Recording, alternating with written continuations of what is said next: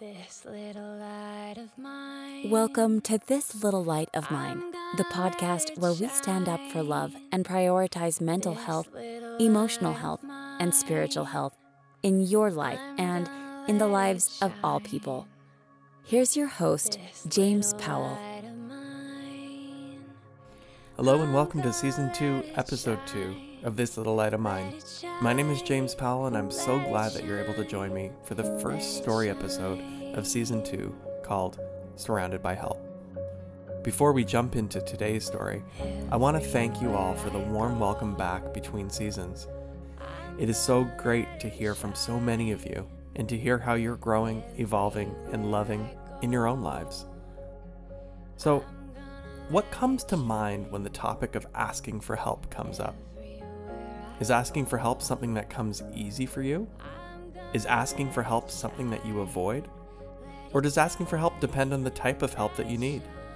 For instance, is it okay to ask for help moving a heavy object, but not okay when the help you need is more emotional in nature?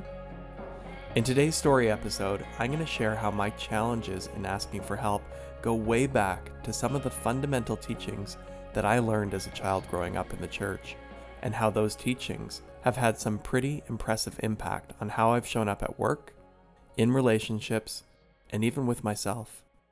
Here's today's story episode called Surrounded by Help. For most of my life, I've been afraid to ask for help because asking for help meant getting hurt. And as a kid, I thought I was supposed to avoid getting hurt. When you're a child, you're forced to trust those in your family, your community, and your culture to provide for your basic physiological needs. Needs like air, water, food, and shelter.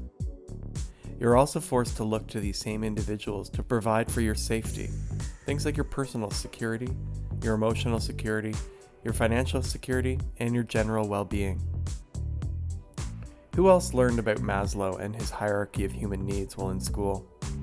Well, if we follow Maslow's theory of human motivation and climb his hierarchy of needs up the pyramid, we build upon these most basic human needs to find belonging and love, esteem, cognitive needs like creativity, curiosity, and meaning, aesthetic needs like beauty and nature, self actualization, until we reach the top of the pyramid and start exploring transcendent needs like spirituality. Much of our current view of developmental psychology is based on Maslow's hierarchy of needs.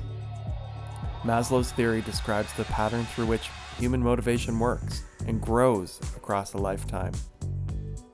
And according to Maslow, an individual must satisfy or achieve each stage within themselves before they move up the pyramid towards the next stage and eventually, or hopefully, gain self actualization and spirituality. Now, if you speak to doctors, sociologists, psychologists, scientists, and even pastors, they will affirm Maslow's theory and talk about the importance of helping individuals develop and grow through each of the stages. Maslow's theory works and it makes sense for most people. But Maslow's theory, it wasn't enough for me. And it isn't enough for me.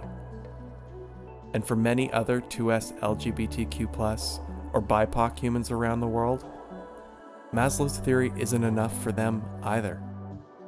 Maslow's theory was formed based on a couple of giant caveats that are rarely talked about. Maslow states very clearly that individuals should follow their own inner guide and not be swayed by external opinions or experiences. His theory also assumes that individuals start life and are viewed as valid human beings with a right to live, grow, thrive, and love. Neither of those caveats were true for me. Growing up in the church, I did receive my most basic physiological needs. My general safety needs were met, and I guess you could say that love and social belonging needs were met too. But there was a big but that I discovered along the way. All of these needs would be met if I fit into the man made definition of what the church considered valid. According to Dr. Maslow, those who would climb to the top of this hierarchy of needs were superior performers who had strong values and qualities in their personalities that they considered to be worthwhile and important. He went further to share that an individual's values cannot be imposed by church, society, parents, or any other externals. In order to become self actualized, an individual must choose and define their own set of values and make their own decisions. As a closeted gay child growing up in the church, I wasn't taught that at all. I was taught to absorb man made values of church and community leaders, and that I needed to follow the direction and decisions of leaders if I wanted to be considered valid. As a closeted gay child, I knew that my church did not consider me valid. Being different or unique was not okay when it came to what I was taught that I was allowed to believe. For me, to have my most basic needs met, I had to hide parts of myself to survive. As a young child, reaching out to ask for help wasn't an option because it meant sharing who I really was. And sharing who I really was ran the risk of being sent away to be reprogrammed by many of the conversion or reparative therapy quote unquote ministries that continue to exist even today. Instead of asking for the help that I actually needed, I taught myself to put on the armor of God and learn to push forward as best I could manage. It wasn't until I hit rock bottom in my early 40s did I finally learn the transformational power of asking for help. After surrendering and calling out to God for help, sharing my situation with my best friend, and starting a conversation with my family doctor, I started to realize that where I thought I was lost and alone, I was actually surrounded by help. One of the spaces where I needed lots of help was at work. I was going through an incredibly challenging time with a member of my team, and I had escalated this situation to my boss on a number of occasions. He repeatedly brushed off the situation and didn't want to get involved in anything that involved any type of conflict. After a major blowup, I started to work with an executive coach where I shared some of my challenges. I shared that I was angry, frustrated, and running on fumes. During our sessions, he listened. He asked powerful questions, and he helped me to start a journey inward. He helped me to start valuing my time, energy, and overall contribution. And after our first session, he walked over to his bookshelf, grabbed a book, and handed it to me and as I read the title, The Asshole Survival Guide How to Deal with People Who Treat You Like Dirt, he smiled and shared that this book would address much of what he saw was going on in my office. He was bang on, and not only for the challenges I was experiencing at work. In asking this coach for help, I learned how to value myself more. I learned how to continue to perform with excellence while also understanding that it's okay to move beyond those who don't appreciate you and to use that new space to invest in what I needed the most. His advice may sound simple, but to me it was groundbreaking. In essence, I was given the permission to care less about others and to care more about myself. This was counter to everything that I had been taught growing up in the church. At church, I was taught to respect and honor authority, fulfill all of my commitments, to be a good and faithful servant, and about the gifts that we receive when we put others' needs ahead of our own. Up until this point, I was proud of being a servant leader and a good corporate citizen. I trusted my leaders and fought for my team members. But looking back now, I can see how this approach helped me to perform, but without proper boundaries and self respect, I was investing all of myself into others, and that opened me up to disrespect, chaos, and abuse.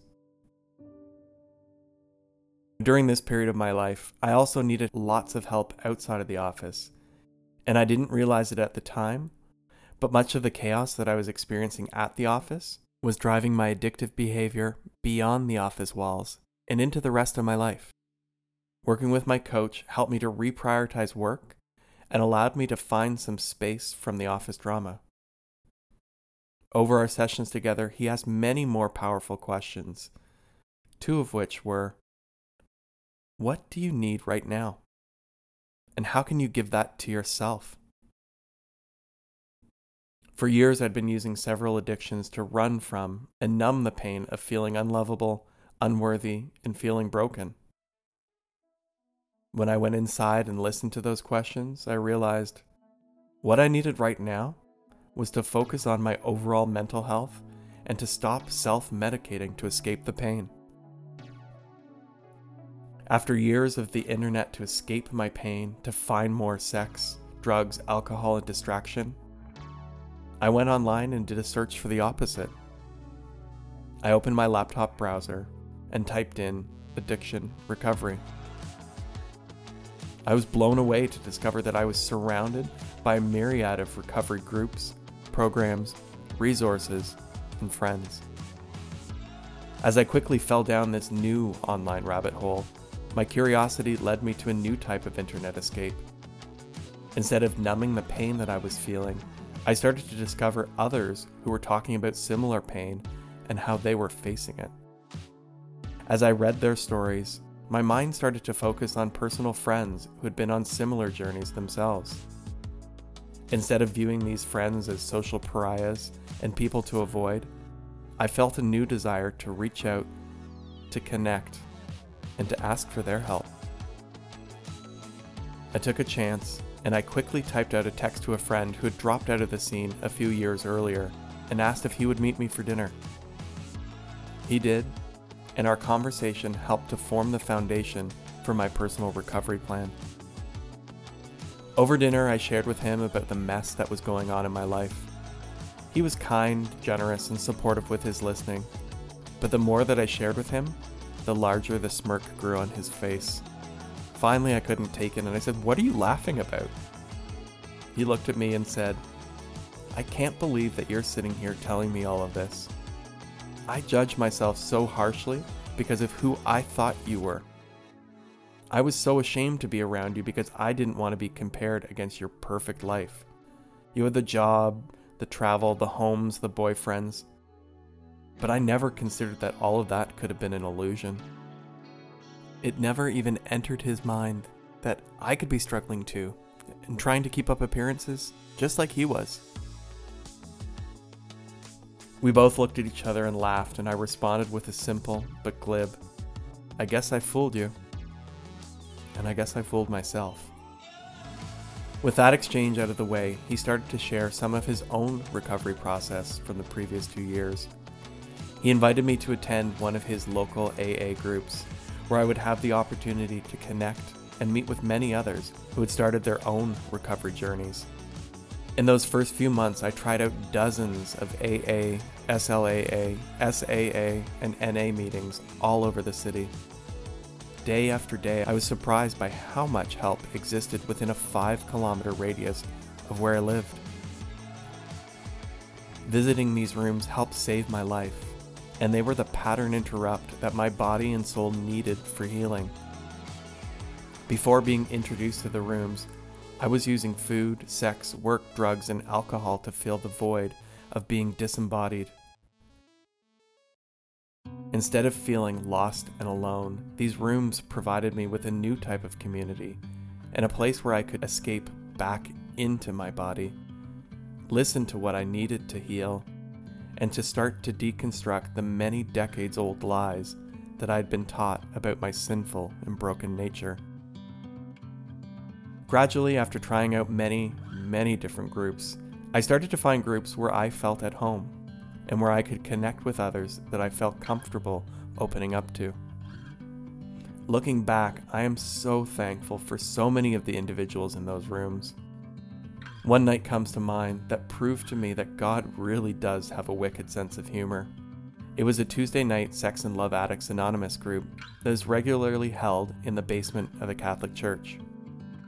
That particular week, the church needed to use their basement for an event, but asked if we would be comfortable moving upstairs and meeting in the main sanctuary. And there we were 15 people in recovery for sex and love addiction, sharing stories of strength and hope in a place that was traditionally used to oppress, control, and shame women and other 2S LGBTQ individuals. The space that was used to harm so many of us was now being used as part of our healing and recovery journey. My share that night was the observation that God will find a way to circumvent the man made lies used in God's name so that a message of inclusive love and a path towards healing for every single human can be made. After several months of sitting in these rooms, I felt ready, and I gathered the courage to ask someone if they would be my sponsor to help me walk through the 12 steps. After group one night, I walked up to an individual, and while stacking up chairs, I asked if he would be my sponsor. He looked me up and down and said, No, you're too new. I don't think you're serious, and I don't want to waste my time.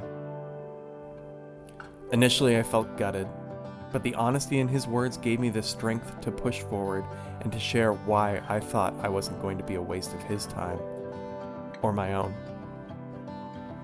Eventually, he agreed to have dinner before a meeting to hear more about my personal story and to hammer me with dozens of blunt questions about my past, other recovery tools I was using, and why recovery was a must for my life.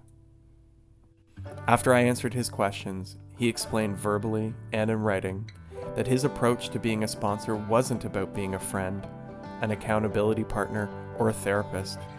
For him, a sponsor was strictly about walking someone through the 12 steps of recovery. Before we left dinner, he also gave me two more hoops to jump through before he would consider taking me on as his sponsee. First, I needed to formally write out my personal plan and my commitments for my recovery. Second, I needed to reach out and start working with a therapist who specifically focuses on trauma. His approach pissed me off. Who the heck does this guy think he is? What does he know? I already have a therapist. I've already shared my plan for recovery. This is garbage, and this guy's so full of himself.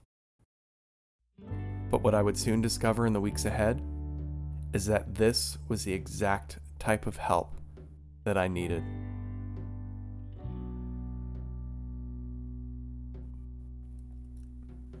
What beliefs have you adopted about asking for help? Do your beliefs about asking for help change based on gender, age, race, social status, or the role or title the other person may have at work? Where did these beliefs come from? And are these beliefs still valid for you today? One of the things that I'm learning about myself and my relationship with asking for what I need is the massive role that trauma and shame plays. The shame that many traumatized individuals carry with them leaves them fragmented and disembodied. This means that when a person believes that they are broken, unworthy, or even sinful, they ignore what they intuitively know, what they need for themselves. Their shame and trauma has taught them to discount and disconnect from themselves. When you believe that something is wrong with you, you stop trusting yourself as you start to disconnect from your inner knowing and your body. When you start to disconnect from your body and from what you intuitively know that you need, your world can start to turn into a scary and dangerous place where everything is good or bad, black or white, of God or of the devil. You end up focusing on the extremes while ignoring all the gray and the nuance of life. When you stop trusting yourself, two new phenomena start to take hold. You can start to fear and distrust others entirely. This is where asking for help can seem like a Herculean task. The other phenomena that can start happening is the complete opposite. You start placing all of your trust in someone outside of you. When you distrust yourself and fear the world around you, you can fall prey to what's called savior syndrome.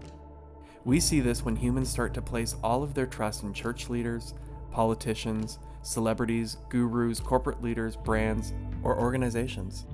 When this occurs, a traumatized person can abdicate all of their innate feelings and knowledge and give that control over to another.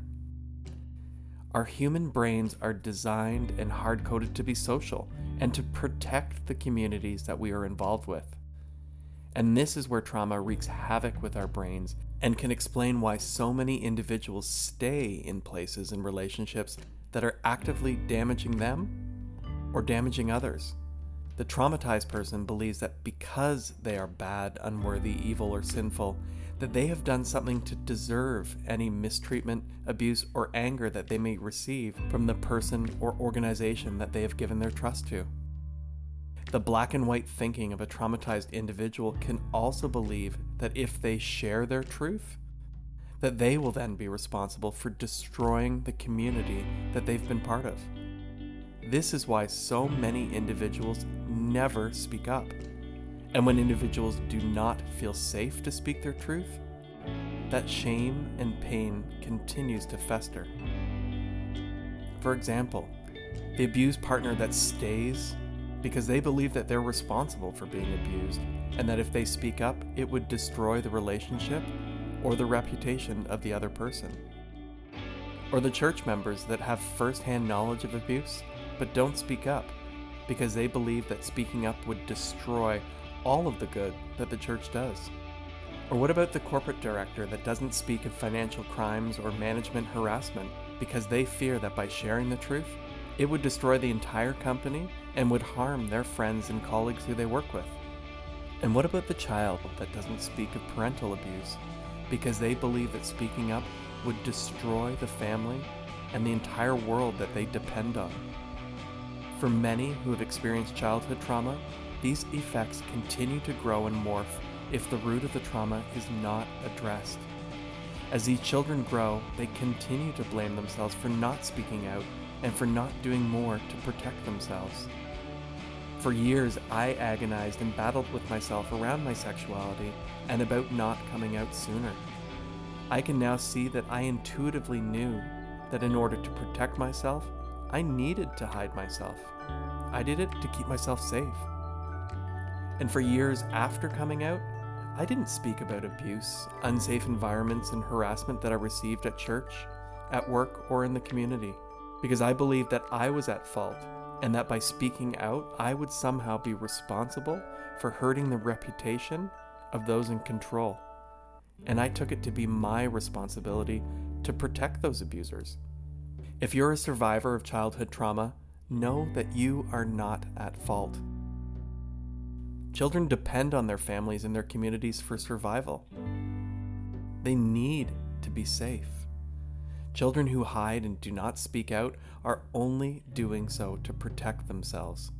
But we do come out and we start to authentically share who we are when we feel safe.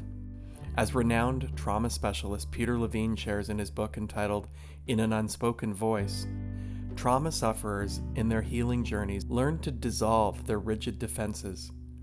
In this surrender, they move from frozen fixity to gently thawing and finally free flow.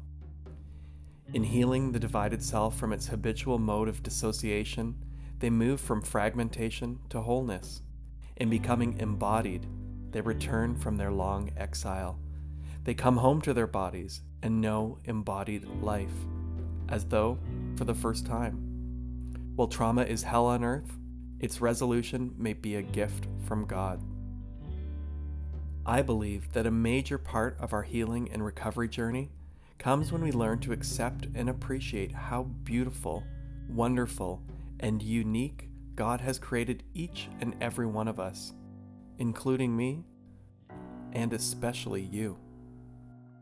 Thanks for joining me today, and I look forward to returning in two weeks' time for our first interview episode of season two, where I will be joined with Dr. Mike Rosebush, who will share his wild journey of what he calls the most unusual gay Christian life.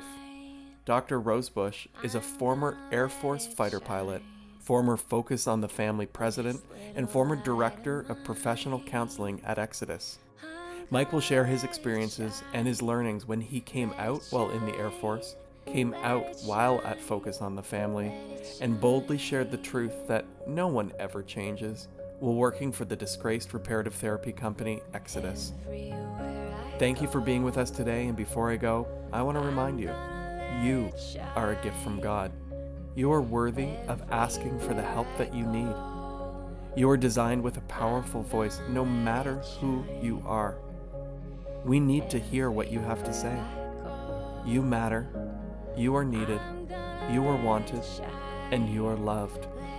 and there is nothing that you can do to change that. Thanks for listening to This Little Light of Mine. To learn more about our guests today and for links from our show, visit www.thislittlelightofmine.ca.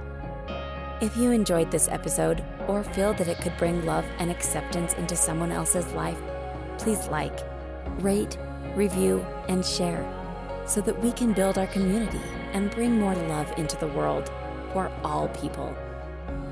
Thank you for sharing your time and listening to our stories today. And we would love to hear your story too. Visit the Get Involved section of thislittlelightofmine.ca to share your voice. We love being in community with you and look forward to sharing more with you next time. Now go and let your light shine bright because you are loved.